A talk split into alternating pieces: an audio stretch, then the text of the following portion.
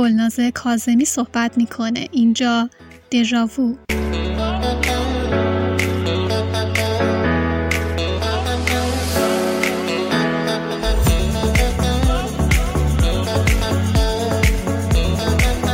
سلام. به اپیزود ششم از پادکست دژاوو خوش اومدید.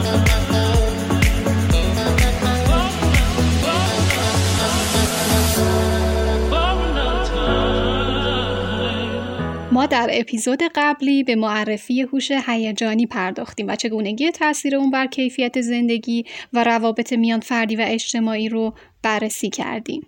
ما گفتیم باهوشترین افراد نیستن که در زندگی موفق ترین هستند. شما احتمالا افرادی رو می‌شناسید که از نظر تحصیلی درخشان هستند و در عین حال از نظر اجتماعی در کار یا روابط شخصی خودشون ناتوان هستند.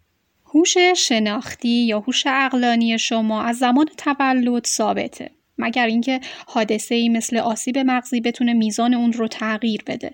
در واقع کسی با یادگیری واقعیت های جدید یا اطلاعات تازه باهوشتر نمیشه. هوش شناختی به معنای توانایی فرد در یادگیریه و میزان اون در 15 سالگی همون مقداری که در 50 سالگیه. از طرف دیگه هوش هیجانی یک توانایی انعطاف پذیره و به آسونی قابلیت یاد گرفته شدن رو داره. ممکنه بعضی افراد به طور ذاتی نسبت به دیگران هوش هیجانی بالاتری داشته باشن اما حتی اگر بدون هوش هیجانی هم به دنیا اومده باشید می‌تونید اون رو در خودتون پرورش بدید. نکته دیگه ای که جاش از اینجا در موردش صحبت بشه موضوع شخصیت هست. شخصیت شما به نوعی تمایلات شماست. ترجیحاتی مثل درونگرایی و برونگرایی. اما مثل هوش شناختی که با توجه به اون نمیشه میزان هوش هیجانی فرد رو پیش بینی کرد در مورد شخصیت هم وضع به همین منواله شخصیت هم مثل هوش شناختی در طول زندگی ثابته از بین این سه ویژگی یعنی هوش شناختی، هوش هیجانی و شخصیت هوش هیجانی تنها موردیه که قابلیت تغییر رو داره و انعطاف پذیره.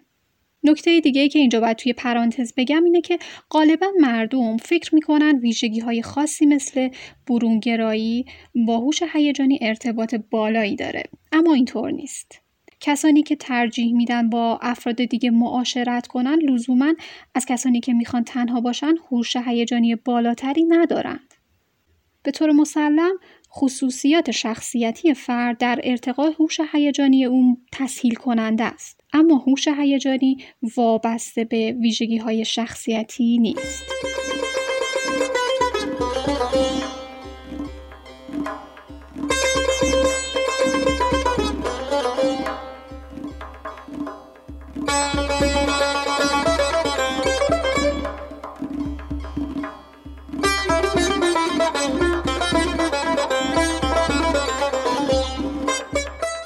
در این اپیزود قصد داریم روش ها و تکنیک هایی رو آموزش بدیم که باعث تقویت هوش هیجانی ما میشه و در واقع ما رو می‌تونه تبدیل کنه به یک فرد کاریزماتیک چه توی زندگی شخصی چه توی کار و روابط اجتماعی. قبل از اینکه شروع کنیم یه نکته ای رو باید خدمتون بگم. اینکه نمی‌تونیم هوش هیجانی خودمون رو فقط با یک تصمیم ساده که می‌خوام کاری متفاوت انجام بدم تقویت کنید. باید رفتارهای جدید رو به طور مکرر تمرین کنید تا در شما شکل بگیره و شما صاحب اون رفتار بشید یعنی اون رفتار به عنوان مهارتی پایدار بخشی از وجود شما بشه. پس یک قلم و کاغذ بردارید که قرار نکات مهمی رو یادداشت کنید.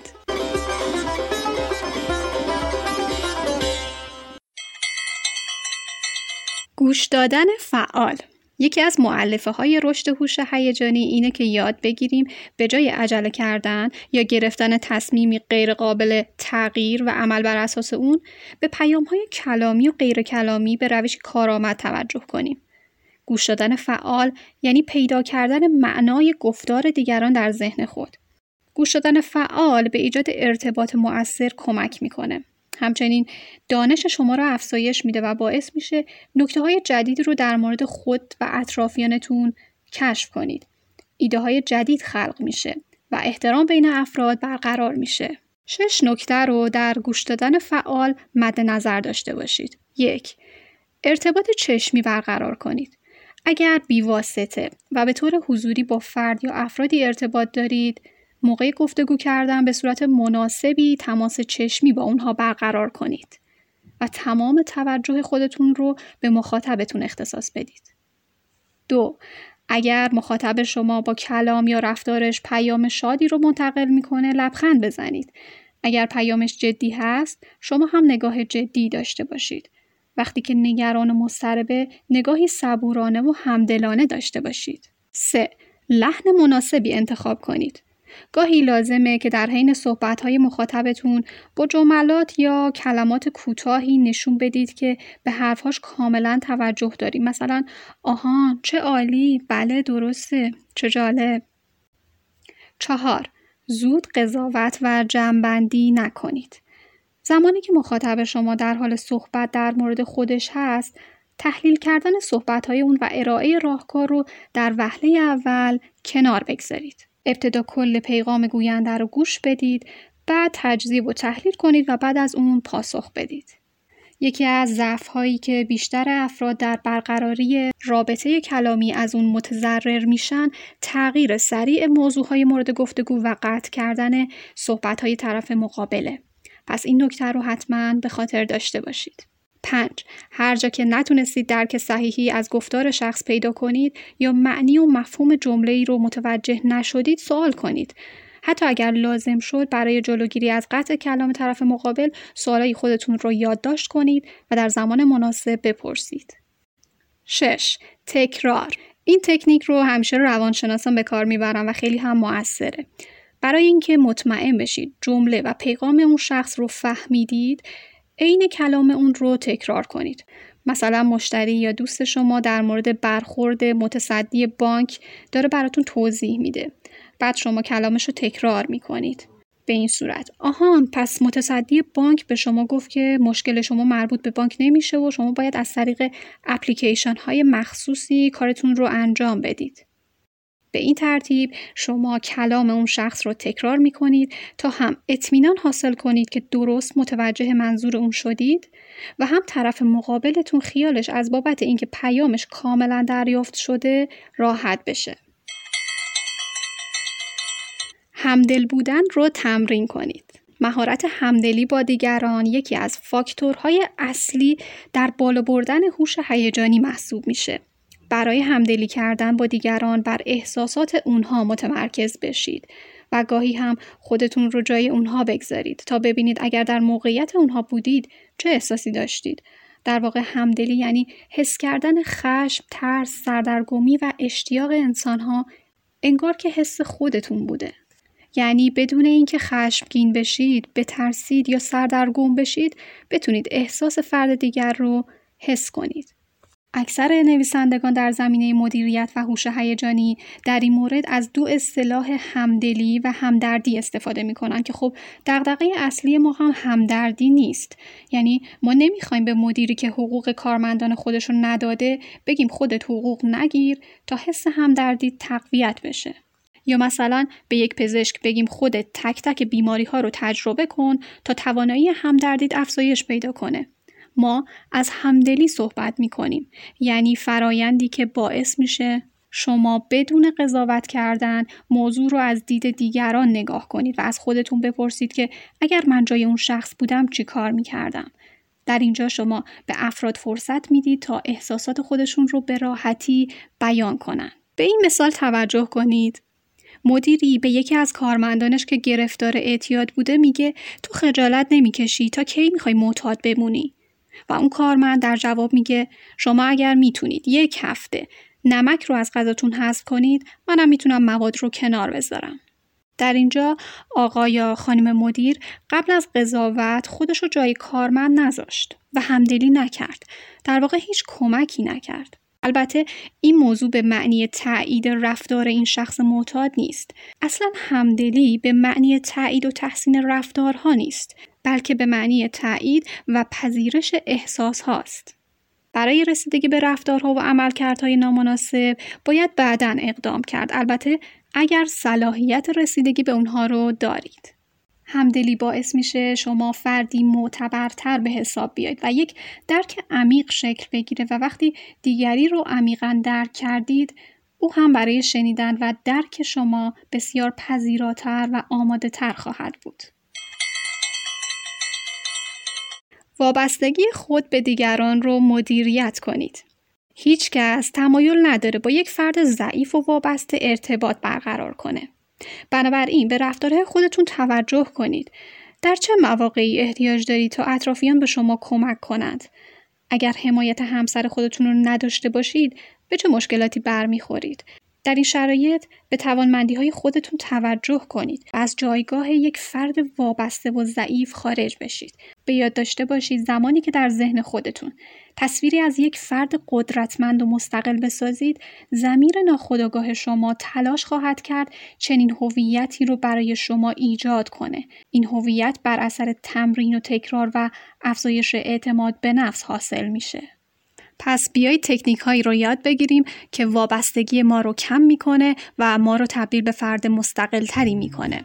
تکنیک اول از خودتون مراقبت کنید. وابستگی عاطفی زمانی آغاز میشه که ما نمی‌دونیم چطور از نظر احساسی خودمون رو حمایت کنیم. اگر می‌خواید بر وابسته بودن خودتون غلبه کنید، باید شروع به شناخت و مراقبت از خود کنید انسان زمانی که دشمنش رو نمی‌شناسه به میدون جنگ نمیره. برای مثال دقت کنید که شخص یا موقعیتی که به اون وابسته هستید کدوم یکی از نیازهای عاطفی شما رو برآورده می‌کنه. این نیازها رو شناسایی کنید و فکر کنید که چه کارهایی رو می‌تونید به تنهایی انجام بدید که اون نیازها رو پاسخ بدید. بدون عذاب و تخریب فکری و با مهربونی به خودتون عشق بورزید و لیستی از توانایی هاتون تهیه کنید. به این ترتیب شما می‌تونید چیزهایی رو در خودتون ببینید که مستقل از هر رابطه ای می‌تونید انجامش بدید. دو احساسات و نیازهای خودتون رو ابراز کنید. زمانی که مشکلی براتون پیش میاد در مورد اون با یکی از افراد نزدیک خودتون صحبت کنید فردی که می‌تونید بهش اعتماد کنید و نخستین کمک و همراه شما به شمار میاد همچنین می‌تونید احساساتتون رو روی یک کاغذ بیارید. با این کار ذهنتون رو رها می‌کنید و این روشیه که از طریق اون زباله های فکریتون رو تخلیه کنید. این تمرین رو به فردا موکول نکنید. همین امروز دست به کار بشید. 3. دیگران رو کنترل نکنید. وقتی بیش از حد به افراد دیگه وابسته باشید ممکنه سعی کنید اونها رو کنترل کنید یا احساس بدبختی کنید چون نمی‌تونید بپذیرید که افراد دیگه حق دارن افکار، احساسات و انتخابهای خودشون رو داشته باشن. انرژی خودتون رو به سمت کنترل انتخابها و افکار خودتون هدایت کنید. چهار بر ترس مورد پسند واقع نشدن غلبه کنید. این خیلی مهمه. با خودتون این جملات رو تکرار کنید. حق دارم به دیگران نبگم. بگید نمی‌تونم مورد پسند همه مردم قرار بگیرم و همه رو از خودم راضی نگه دارم و این یک امر طبیعیه. بگید هر روز که میگذره برام آسونتر میشه که افکارم رو بیان کنم و مردم من رو کم کم درک خواهند کرد. بگید حق دارم که تصمیم گیری کنم. و فراموش نکنید که در اینجا شما همزمان دارید به تقویت عزت نفس خودتون می‌پردازید. 5. تنهایی رو در آغوش بگیرید. از تنها موندن لذت ببرید. هر روز ساعتی رو برای خوشحال کردن خودتون اختصاص بدید. سرگرمی هایی رو که به تنهایی از اون لذت می‌برید انجام بدید. یوگا، نقاشی، یادگیری یک زبان جدید یا هر چیز دیگه ای که از اون لذت می‌برید. به خودتون یاد بدید که می‌تونید به تنهایی شادی و آرامش پیدا کنید. همونطور که یاد می‌گیرید چطور خودتون باشید وابستگی عاطفی شما هم تبدیل به استقلال میشه.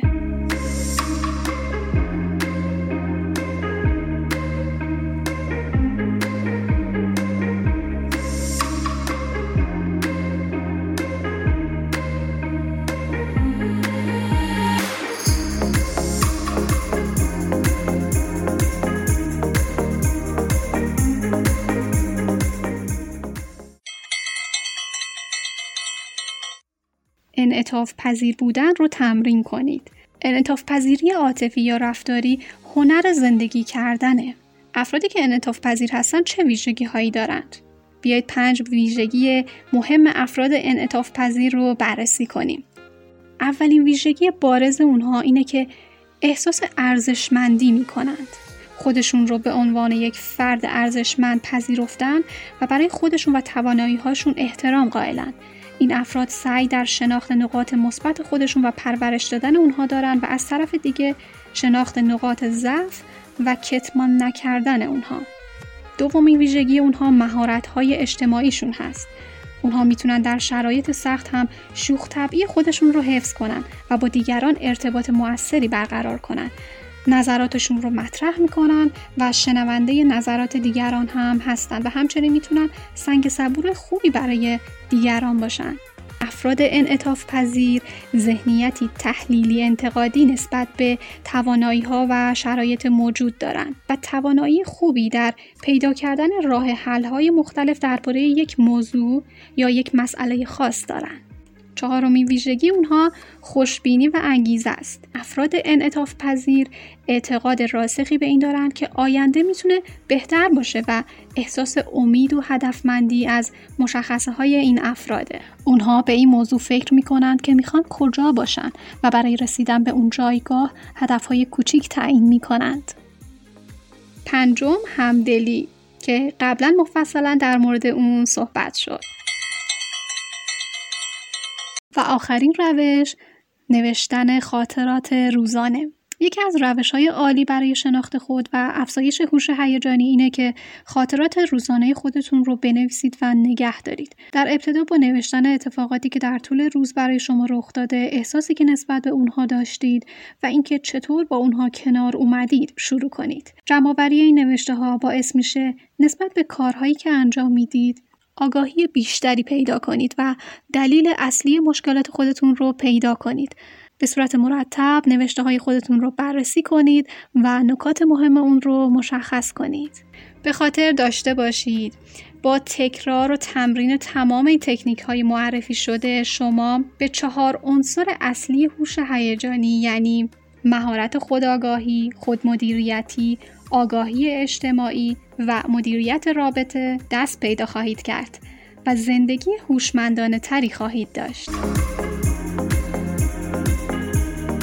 عمده مطالب گفته شده در باب هوش هیجانی در این دو اپیزود برگرفته شده از کتاب EQ چیست و چرا از IQ مهمتر است نوشته تراویس برادبری و جین گریفز و همچنین کتاب هوش هیجانی نوشته دانیل گلمن و وبسایت سایکولوژی تودی.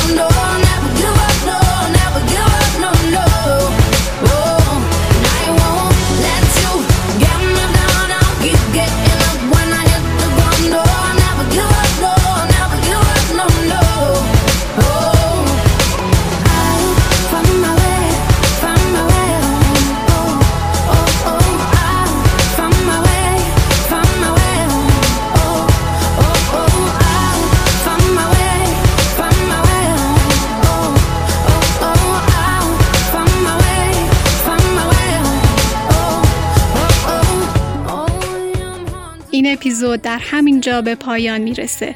ممنونم که همراه من بودید.